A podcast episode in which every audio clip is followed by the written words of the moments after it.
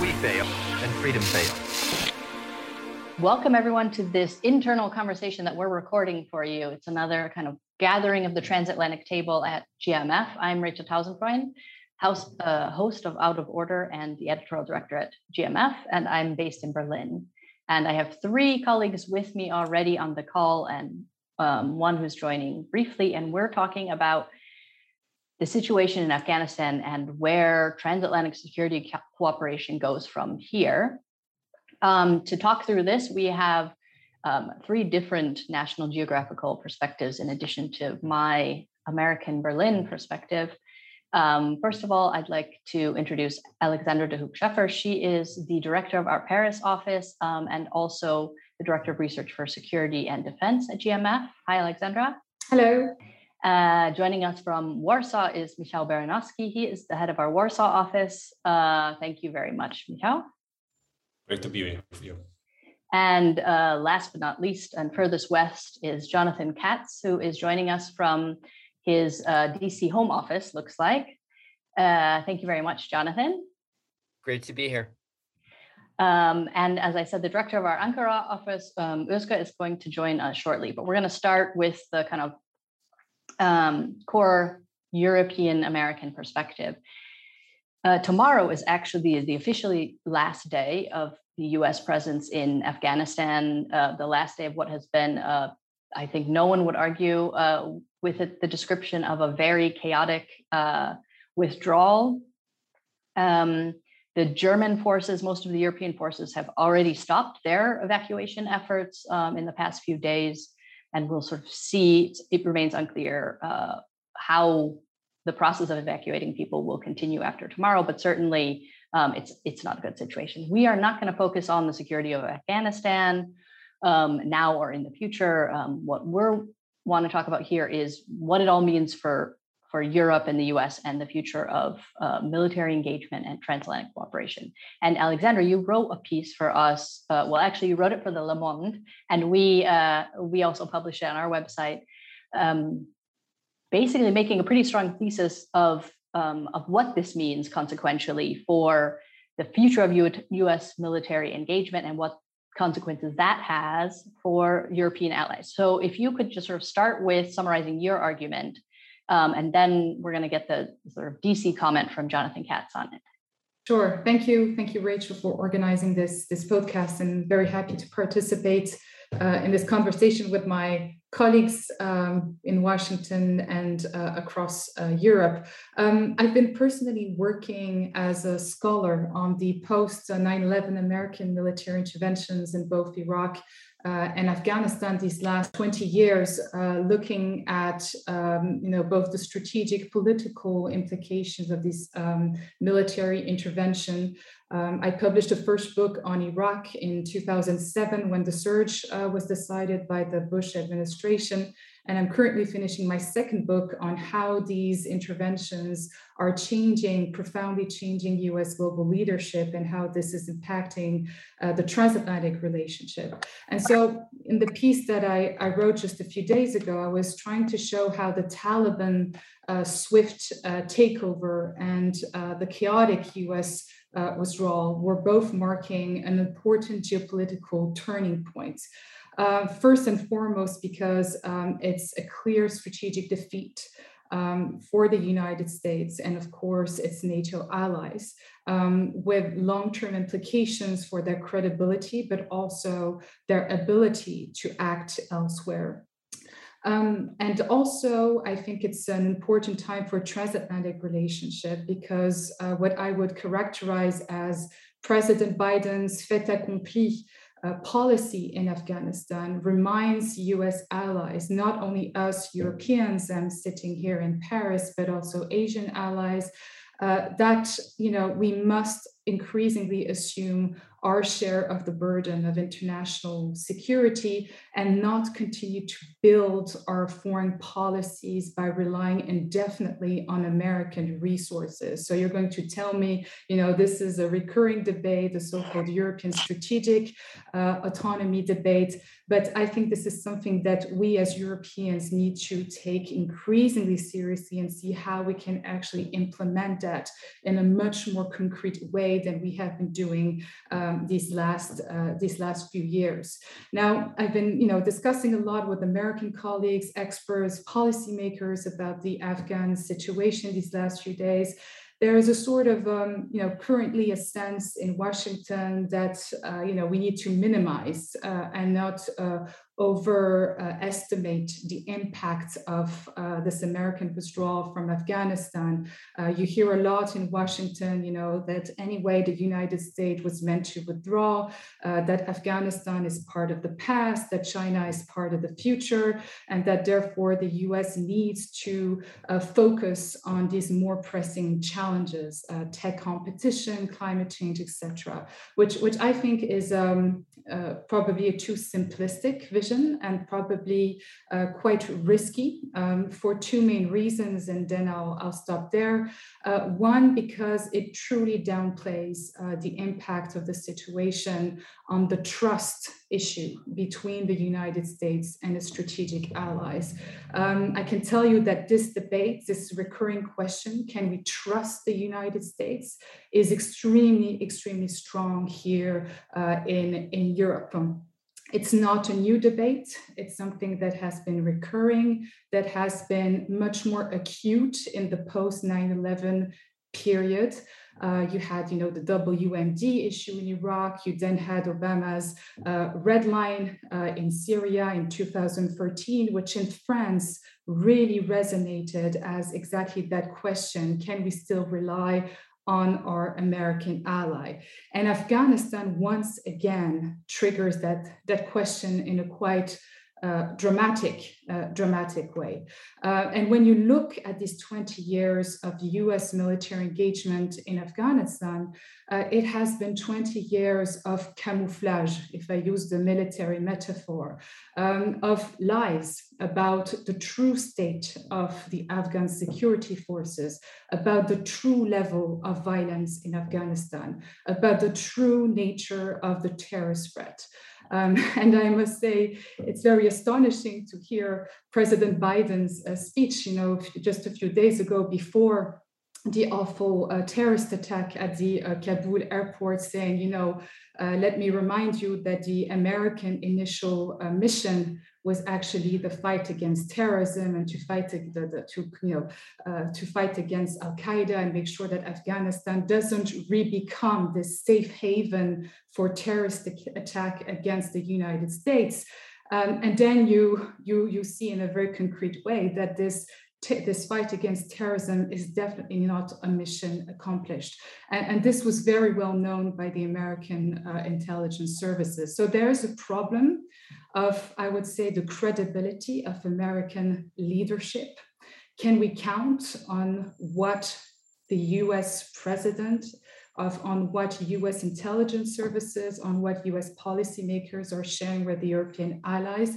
That to me is a true debate that we must have within the transatlantic relationship. And very lastly, and then I'll I'll leave it to that for the um, uh, the first part um, you know, President Biden arrived at the White House with a big priority, which was to reset uh, the transatlantic relationship, uh, to rebuild trust and confidence in the transatlantic relationship after the Trump presidency. Um, and there again, Afghanistan is a very brutal reminder um, that we need to redefine the terms of this transatlantic relationship. We cannot continue on the traditional uh, pattern of US leading or dictating and European Europeans following. And I think that's both um, a sort of mission that both Washington and European capitals need to, um, you know, discuss together. We Europeans need to have a very serious conversation on what does an operational decision making, political strategic autonomy means in a context where American and European strategic interests don't always converge.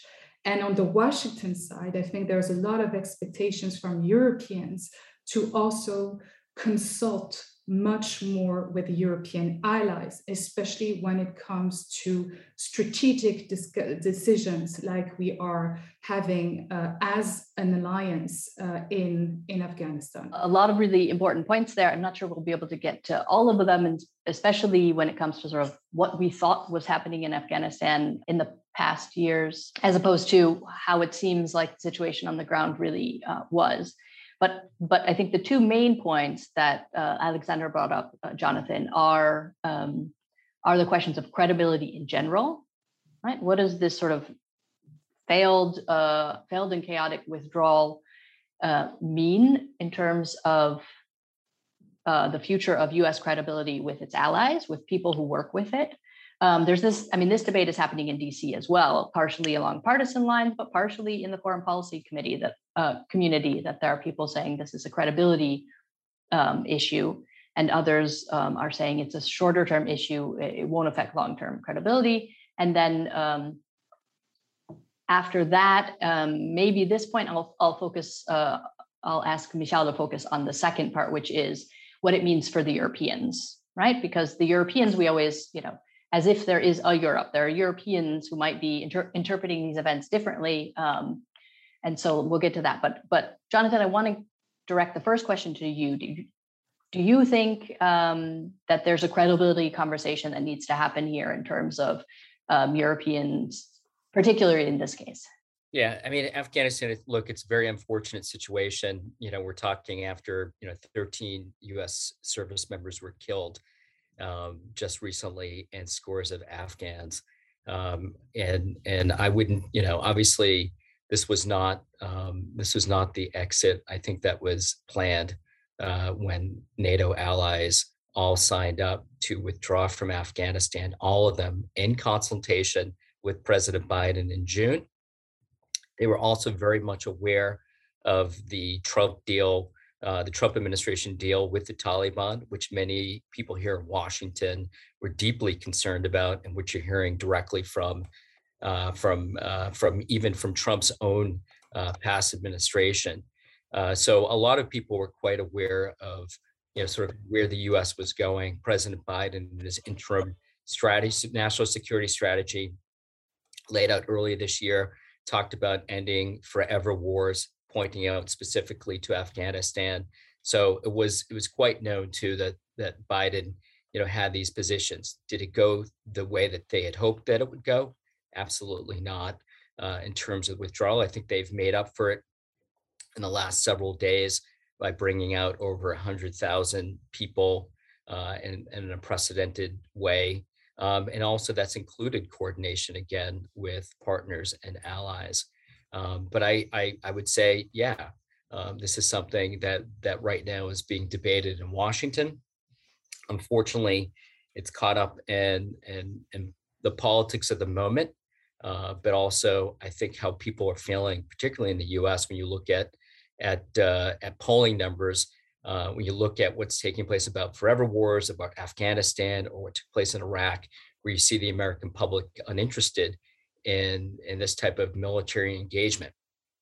With that said, I don't think that that the war on terrorism or efforts to address terrorism has changed a bit uh, in terms of how the U.S. will engage. We've already seen drone strikes. I think this administration will continue to focus. And I think the story of Afghanistan isn't isn't hasn't been written yet as well. And so I think that means that there'll continue to be engagement. But the U.S. has shifted, and the president uh, himself and his national security team laid out a vision of what they wanted to do early, much earlier this year. They've stuck to that strategy. There is a shift um, towards addressing some of the challenges they felt that the previous administration was not addressing.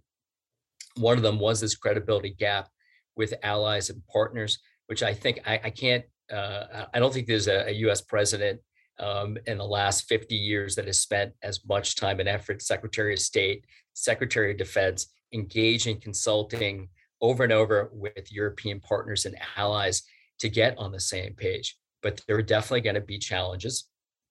This is one of them. Um, and it didn't go the way that everybody planned. So it doesn't have to define the transatlantic relationship. I think that that will be defined by a number of other issues, how we deal with COVID-19 going forward, which is in the United States right now, we have, you know, record number of cases across the country. How do we deal with climate change? We had a massive uh, hurricane blow through New Orleans. We've seen a number of natural disasters globally that highlight these challenges. And, and frankly, from many perspective in Washington, nobody wants to see what happened after two decades. Um, and clearly, I think there's a number of lessons to be learned, including both for NATO and countries that participated, as to why this didn't succeed. And we can certainly go into that.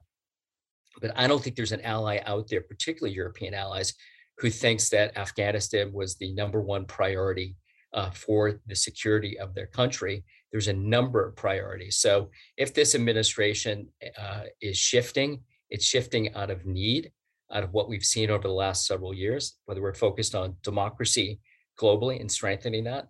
Uh, and I think very much January 6th is the mind of this administration. And I think for allies and partners to not understand how that issue has shaken the core of US politics and how it looks forward is sort of missing the point. And I do think that the administration has consulted with partners and allies. I think that's a that's a mistake to say that, um, and that consultation will continue uh, to happen. Uh, but this was definitely uh, something that that partners need to look back and say, why didn't it work? How do we reshift our our resources and our purpose to address challenges of of today? And I think that's what's going to happen with partners and allies. But I think uh, for the U.S uh, to be considered to be not a, and particularly this president, not somebody who you can count on from the European side, to me seems a bit ridiculous, to be frank. So, um, picking up on what Jonathan said, I mean, so in Jonathan's view, the sort of long-term credibility issues are are are, are not there, um, or at least not uh, not in a grave way. Um, the U.S. has made it clear they have other longer-term strategic priorities um, and and that's just what's happening here despite you know everyone regretting how the withdrawal happened and that it was chaotic but there's the the sort of separate issue um, Micha, i'm going to go to you now about what it means in terms of cooperation with europe so you know nato was not at the table when um, trump negotiated the deadline to withdraw and the withdrawal agreement in the time in between you know nato knew all the nato members and the um, who were engaged in afghanistan knew about this deadline um, but had they wanted, had they had different intelligence and thought, you know, things are going to unfold the way they did, um, it's questionable if they would have even had the capability to, you know, secure enough of Afghanistan to do a more orderly withdrawal. So um, there are, you know, there are those who are asking those questions. Is this another indication? And I think this would be, you know, part of Alexander's argument. This is just another example of um, Europe needing more capacity to work on its own without the U.S. in cases like this on missions that you know they were engaged in. How has the debate been in Poland, and how would you see that? Um, how would you answer that question? No, thank you, thank you, Rachel, and it's wonderful to be together with with, with colleagues from Paris, Washington, and, and Ankara. Um, uh, I think we have a couple debates going on in in uh, Europe. It's not you, as usually we have couple different tones to the debate. So I'm, I'm you know, Alexandra presented uh, Paris. I, I, think we have a, shade of it in, in Berlin, and I'll try to bring Warsaw. By then, we will have a bit of a uh, of a scope. Um, I think the key questions were both pointed out by Alexandra and, and Jonathan. Uh, one is credibility and trust I would also add uh, competence to this. Um, and, but credibility in particular is in the eye of the beholder in a way. And, uh, and the lessons, and there are various lessons being drawn here. And I think there are some lessons that should not be drawn from here. Uh, people were, of course, shocked with the humanitarian disaster and, and the human cost. Uh, but they were also um, mindful and, and you know this debate is still ongoing uh, and i think we need to be mindful of the difference level different level of commitment that US has to Afghan government on one hand and to allies within NATO or within uh, treaty allies in, in Asia as well. And I think that's a point that uh, uh, that is stressed here, and I would stress this, stress it as well. I would not equate uh, this in a way that um, uh, that some raise in the in the in the region. Um, they say, you know, they abandon Afghanistan and therefore they can abandon us, uh, you know, on a dime. And I think that's that's going several steps too far. But there is a, and as they like to say, there is a big but. Um, it's you know the I, I actually would push back on what Jonathan said on the consultation um, and and I think you know especially actually that this is not President Trump, which we would expect very little consultation, but it's the internationalist uh, President Biden and his team. This actually you know it was not uh, a, a, pretty picture uh, and, and, not the first one uh, of this administration in Central and Eastern Europe. Many uh, remember recent developments around uh, US German agreement around Nord Stream 2, which was also not consulted. Um, so I think that shock came in uh, from, from, from that. We would not have too much of a problem with this if the pullout, if the evacuation worked well. But because it's such a credible, incredible mass, uh, this brings the question of, of consultation uh, uh, as well. The other question is of competence, and that's you know, but that's to us as it is to to the US. How could it even happen?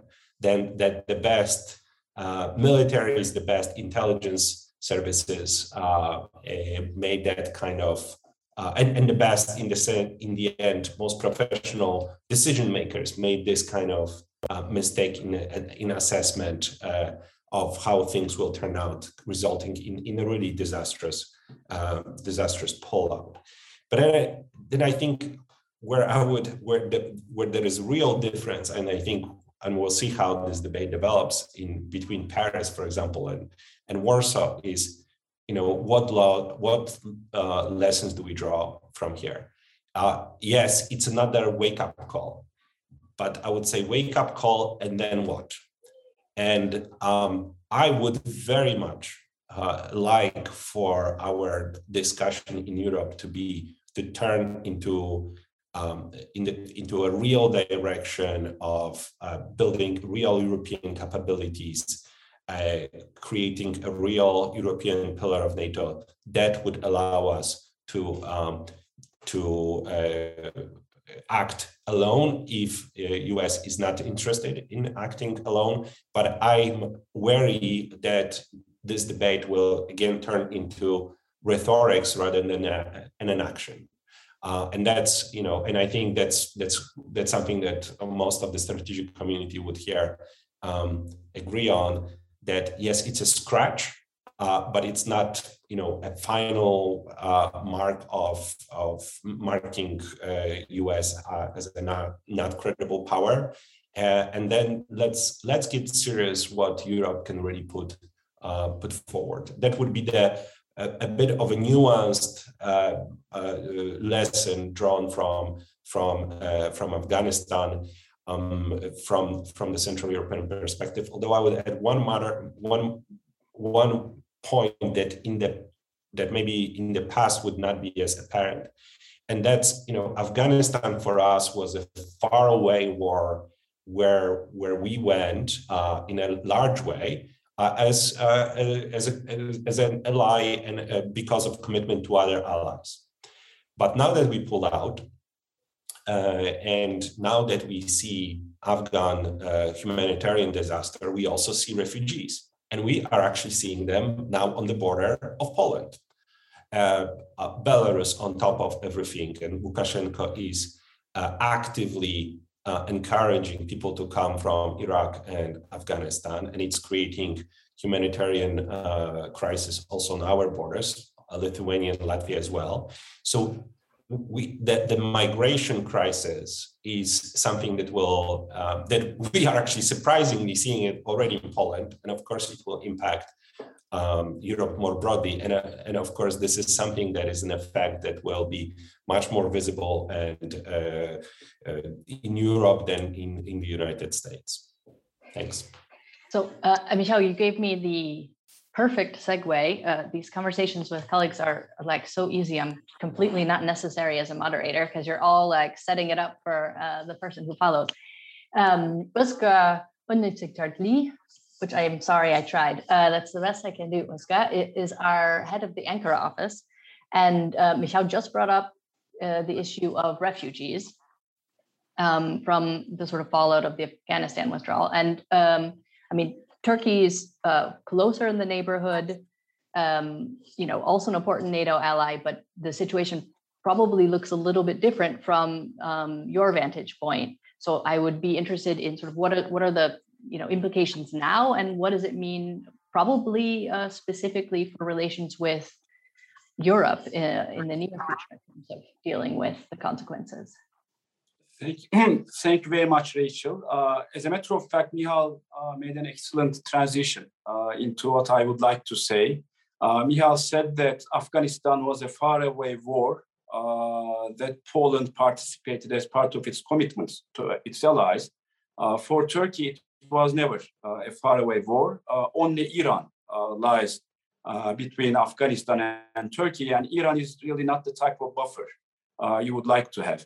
Uh, as we're speaking about the humanitarian situation uh, and refugees, uh, let me indicate that uh, President Erdogan uh, last week uh, announced that there are 300,000 Afghan refugees in Turkey. They did not all come after what happened in Afghanistan. They were coming already. And some of the Afghan refugees in Turkey were actually in Iran before coming to Turkey. And there, there are suspicions in Ankara uh, that Iran may actually be funneling them uh, to Turkey uh, as a, as a uh, trump card uh, to use in negotiations uh, with Turkey. But in any case, Turkey is facing another major refugee crisis after the Syrian refugee crisis. Here, I would like to also say a few words about what Afghanistan is turning into because uh, so, some people uh, make arguments based on the assumption that we will see one Afghanistan uh, ruled by one Taliban. And the only problem is that Taliban is a radical organization. So only if Taliban moderates itself, as some hope, uh, the problem uh, can, can actually be mitigated. But this cannot be farther uh, from the reality. Afghanistan is not turning into one country that will be governed by one Taliban.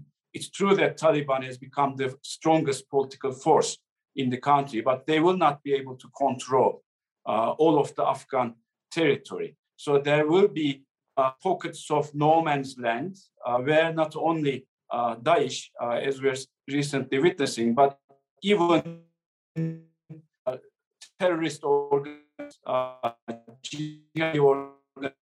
organizations that not heard of or restorations be formed in the future uh, will find a safe haven uh, and they will threaten uh, not only the neighboring countries uh, such as uh, Russia, China, Iran, India, uh, in a sense, and and European countries, but also even the Taliban itself. So it's not it's, it's not becoming Taliban's land. Uh, first of all, second, uh, we won't see a united Taliban government uh, because the only uh, uniting, element uh, in the uh, Taliban movement is actually radicalism. If you take out radicalism, Taliban is, is as diverse and as ungovernable as Afghanistan itself. Afghanistan is a, a super tribal society, and various Taliban uh, groups at the local level uh, will need to harmonize themselves uh, with the tribal realities uh, in their regions. So, whatever uh, the central Taliban administration uh, takes decisions at the local level, those decisions will not always be implemented by the local branches. So, like if you look from China's perspective, yes, they can actually make a deal with the Taliban administration at the central level, but it does not protect them uh, from Taliban at the local level. Uh, other organizations that are not uh, controlled by Taliban. So Afghanistan is actually now turning into a black hole. Uh, what the United States is leaving behind is not a gift uh, to China or Russia uh, that they can exploit, rather a black hole that will suck in the energies of countries such as Russia, China, Iran, and India in the foreseeable future. Turkey is also in proximity to Afghanistan. Uh, so uh, this is turning into a huge problem uh, for all of us, uh, including uh, Russia, China, and Iran. Uh, and I, first of all, agree with Jonathan that lessons learned is very important here. what we have learned, what lessons we have learned. I think we should draw lessons from the last 20 years. I think we are drawing lessons. We have been drawing lessons from the last 20 years. This actually marks the end of an era. I mean, the era has not ended uh, last week, but this actually ends the uh, marks the end of an era uh, that we could call the uh, post-September 11 era, maybe. In a, it, maybe in the longer run, we could talk about the end of the post-post Cold War era as well. Uh, we are witnessing a major uh, new situation that is changing actually global balances significantly, and I think that we should spend time on how we actually coordinate uh, again uh, to face these new challenges uh, that we are across now. I'm I'm actually going to pick up on that um, and merge it with uh, Michal's point about you know there's new realizations, there's new I don't know energy around the idea that um, there needs to be a rebalance and Europe needs uh, more capacity.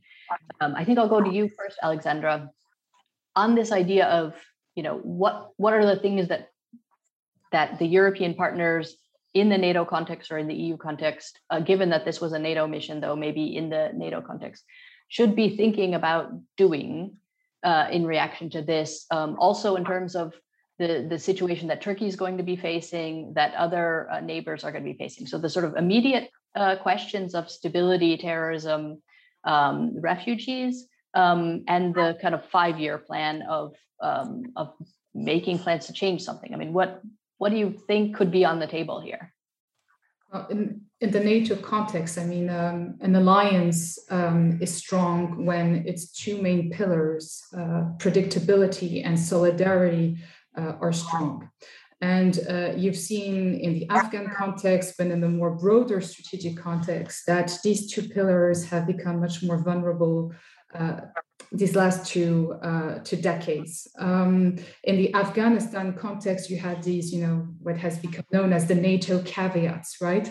uh, where different nations had decided uh, uh, not to go to, in, into too much too too risky uh, regions in Afghanistan and not do the hard fighting uh, missions, and other were willing to take over these these missions. So already during the NATO mission, uh, these different caveats, the French withdrawal from Afghanistan, which began in 2011 and ended in 2014, this already has fragilized these two pillars of NATO predictability and solidarity. So I think these two, these are really the lessons that we need to be working on after this Afghanistan um, um, uh, mission.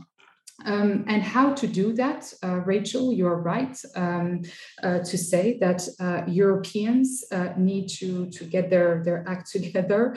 Uh, this is a, unfortunately a very very slow uh, process. Um, as you know, France has been uh, particularly vocal uh, on the autonomie stratégique, on the strategic uh, autonomy, uh, not because uh, we are thinking of that as something that would be against Washington. It's not strategic autonomy from the United States, but what we are trying to do as, uh, as, as, as the French uh, strategic community is to have Europeans, Polish, um, German, Belgians, um, Swedish um, uh, colleagues focus on what do we want to do as Europeans? What are our core strategic priorities today?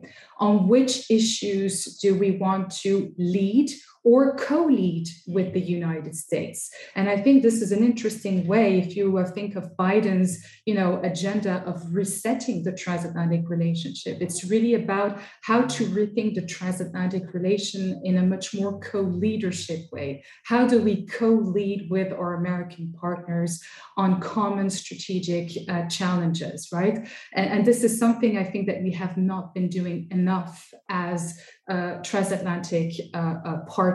Wars in Bosnia, in Libya, have clearly demonstrated the inability of Europeans to actually do anything serious without the Americans. And that's something that we cannot continue to do or not doing, uh, in fact. It's not normal that Europeans cannot evacuate their own citizens from Afghanistan without American uh, logistics assistance, support, uh, and material. We should be able to carry out these missions as Europeans without American support. So these questions are very concrete questions that we need to be tackling as as Europeans, right? Um, and this is typically the questions uh, that are being raised and debated within the so called process of the EU strategic compass, which is really about focusing on the EU strategic priorities and what tools do you need to be developing. And very lastly, the Afghanistan withdrawal, the withdrawal also from uh, Iraq that has been validated by Biden shows that there is in fact and i think we all agree here around the table uh, that there is you know a long-term uh, strategic trend in us foreign policy uh, which is that there's going to be less appetite uh, to intervene in conflicts in, in these types of, um, of very complex uh, uh, settings um, also in conflicts in the neighborhoods that could impact europe. And that's where i would end um, and give a concrete response to your question, Rachel, is that when we think of strategic decision making, political, diplomatic autonomy for Europeans, we should be focusing first and foremost on uh, our neighborhoods. Uh, and, uh, and Afghanistan is actually part of our neighborhood, right? Uh, we think of it as something far away, Uh, but as Özgür uh, and Michal uh, reminded, uh, this is something that directly concerns our security, political interests as well. So I, I, I would amp, end up with, with that. Um, Afghanistan is just, you know, another thing that adds up to this debate about strategic autonomy. And I agree with Michal. I'm not sure that this will even help Europeans to actually implement it in a concrete way. Uh, but we should first and foremost focus on us, on Europeans. What are our key strategic challenges today? Where do we need to develop um, a more common vision, common approach to deal with these challenges?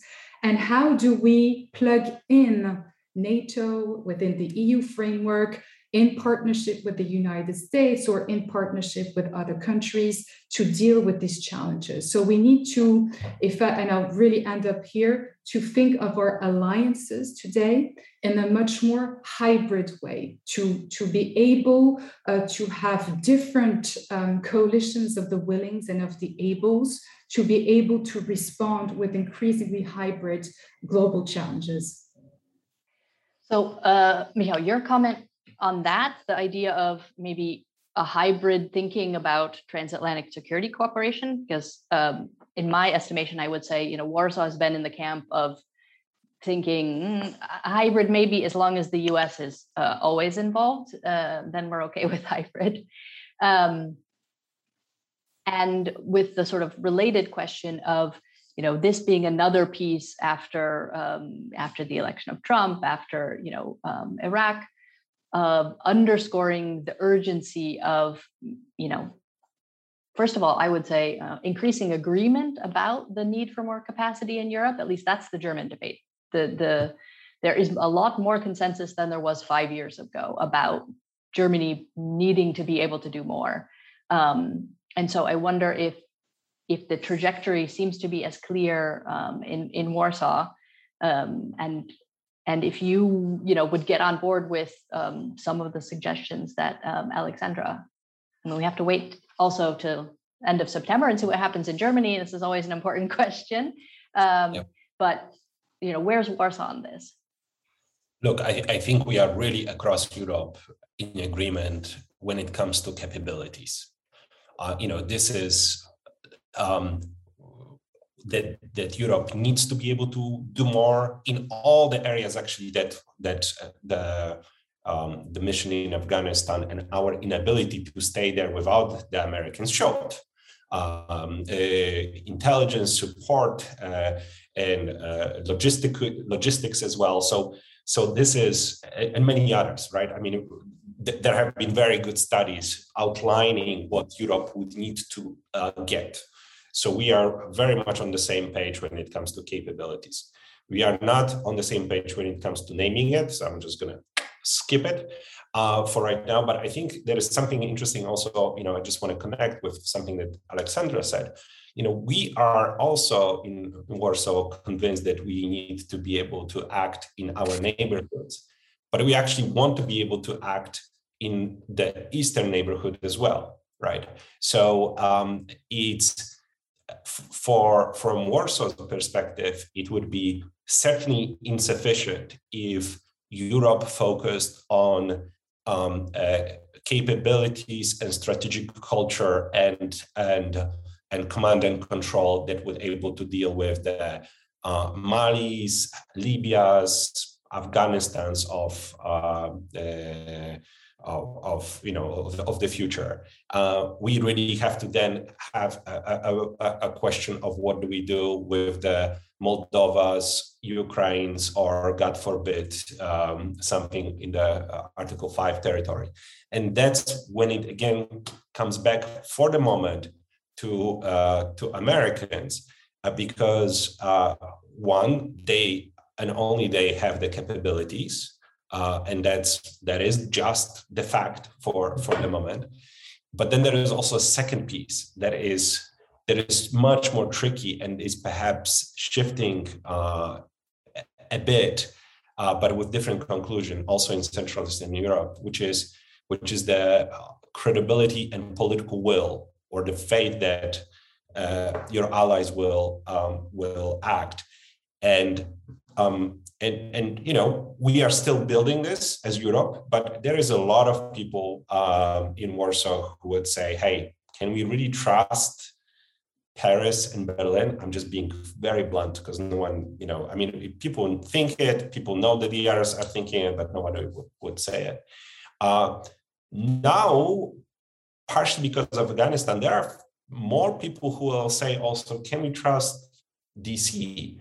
and and um, now, it's not a good thing, right? That this would scare us into working um, uh, into working with Europe. We, though this is probably the hybridish or you know altogether model. Uh, the, the interesting piece of the Polish debate, though, it's this reality that I just explained of not being sure if you can, you know, what Washington, Paris, and Berlin are all thinking creates uh, actually a debate in which Poland turns to Turkey um, looking at Özgür, or is really talking about a very serious um, uh, modernization program beyond perhaps what would be, uh, you know, we live in a dangerous neighborhood, but perhaps beyond what would be uh, um, necessary if you if you really count on the alliances as well.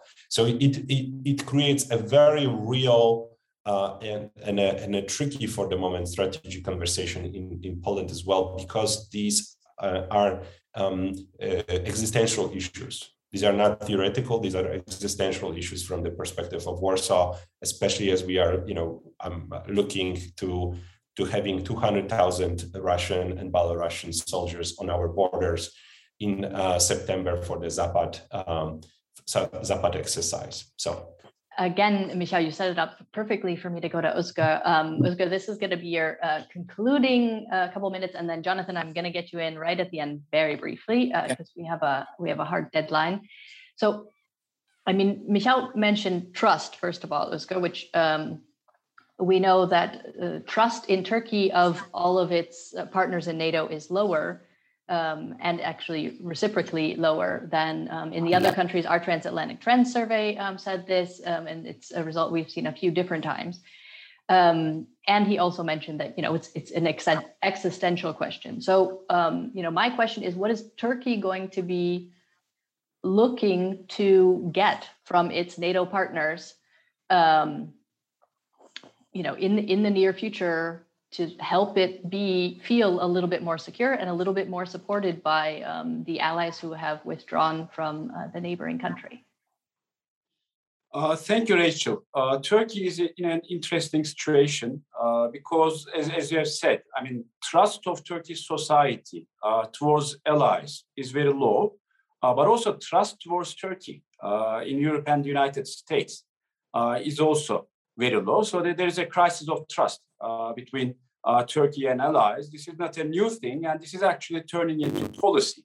Uh, if you if you analyze Turkish foreign policy uh, during the last decade, or uh, perhaps even a, uh, little longer, you can see that where Turkey sees it cannot solve its security problems with allies, Turkey has not has has not shied away from cooperating with uh, rivals of the transatlantic uh, alliance, uh, such as cooperation or mutual accommodation with Russia and Iran in Syria.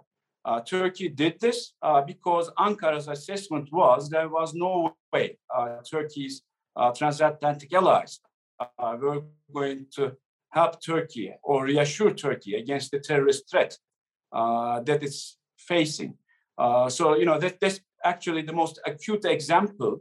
Uh, but I think that we may see more of this trend in Afghanistan as well. It's clear uh, that the current government in Ankara wants to play a significant role in Afghanistan. I mean, uh, so Michal and also Alexandra was talking about capacity. I really doubt Turkey has the capacity to play any meaningful role in Afghanistan, but uh, that's Ankara's intention. Uh, so Ankara wants to uh, wants to control, wants to uh, secure the airport in Kabul and also manage the airport. I mean, we were negotiating with the United States. now we are negotiating with the Taliban on this issue. Uh, Turkey already uh, has working relations uh, with Pakistan, which has considerable clout over Taliban. so Turkey will probably use its good offices with Pakistan uh, to play some role uh, in Afghanistan uh, to protect its interests there. Turkey also has a growing relation with China. so I can imagine Turkey finding ways to cooperate with China to protect its interests in Afghanistan. And Turkey already has a compartmentalized relationship uh, with Russia, uh, with which it has a, a, competitive cooperation mode of relationship. So if need be, uh, Turkey could even cooperate with Russia uh, in Afghanistan. And none of this is good, uh, but all of this is a result of not only Ankara's preferences, but the fact that the transatlantic community right now is very disorganized. And uh, one, one last thought from me. We have been talking about capacity and Europe, uh, let's say, increasing uh, its military capacity, which would be great. But I think that if we lost in Afghanistan, we did not lose because we did not have uh, military capacity. I mean, the United States has incomparable uh, military capacity uh, uh in the world. Uh, so they did not have uh, any lack of capacity. And as a matter of fact, EU member states, among them, have, have a significant military capacity as well. but I think the problem was our lack of realism. Again, go back 20 years we were going to create new nations. Uh, we were going to democratize the whole of Middle East. Uh, we were going to persuade Muslims uh, that there is actually a better uh, version of Islam, uh, which is moderate Islam, and they should abandon their own beliefs and follow uh, moderate Islam uh, as we imagined uh, to be. As a matter of fact, uh, Turkey was maybe too secular, uh, so it should become a little bit more conservative uh, so that it could be a role model for the rest of the Islamic world. And how did all of this end?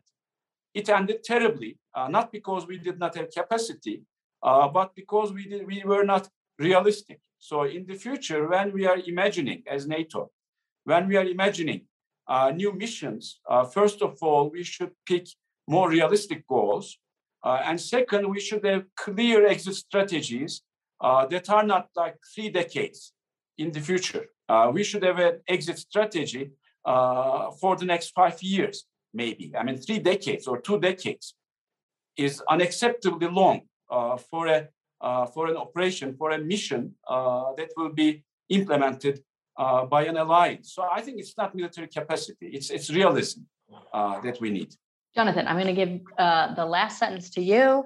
Um, I mean, what Özgür is saying to to me, it aligns up a bit with your first comment, which is messy and unfortunate. But maybe what we are seeing is a U.S. shift to a more realistic uh, approach to foreign policy.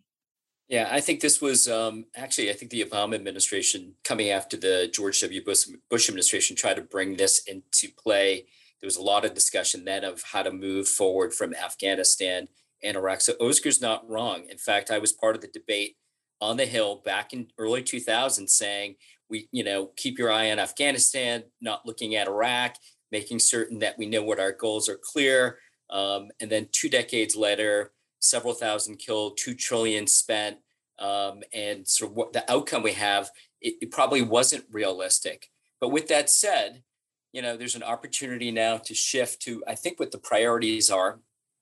I think also, I, I can't imagine if you're sitting in Paris or you're sitting in Warsaw or in Ankara that they're not concerned about some of these top level issues that are going to be a challenge for any government. And I did lastly want to say, I think it's so important that the European internal debate be part of the conversation. I think it was brought up amongst, uh, uh, you know, my colleague in Warsaw said it uh, best too. When you think about Nord Stream 2, think about the consortium that makes up Nord Stream 2 that developed it.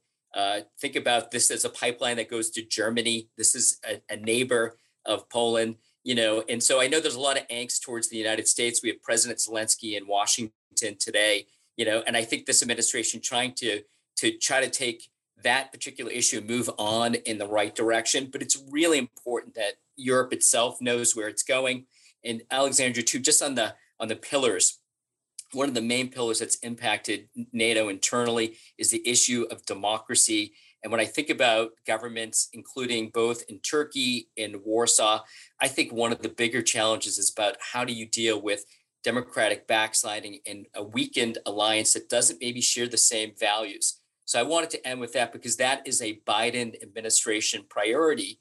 And it, but it requires partners to work together. And when you look at the current government in Poland that that spent so much time and effort to court President Trump, that maybe shares some of his proclivities in terms of how it views both politics and the issues of democracy, you could want you could see why there might be some friction between Washington and Warsaw.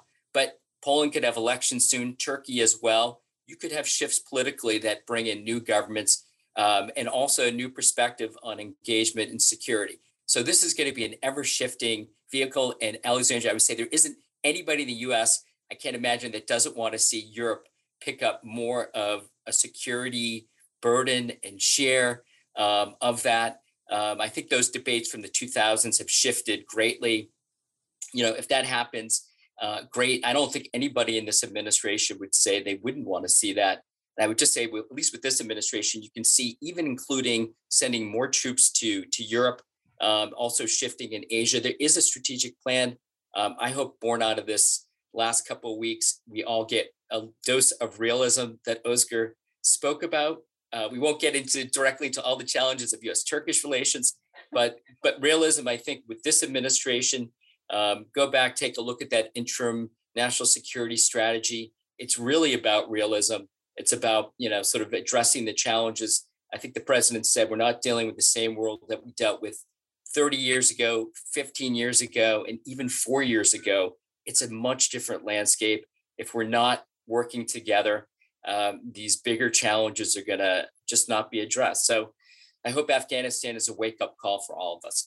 Well, let's hope it's a wake up call that, as Michał said, is followed by some real um, action. And uh, the European part of that is not going to be the easiest part. And yet we will continue to try. We have, uh, as I already mentioned, important elections that'll uh, influence that in less than a month. So uh, thank you, everyone, for uh, joining to talk about this timely issue with big long term implications.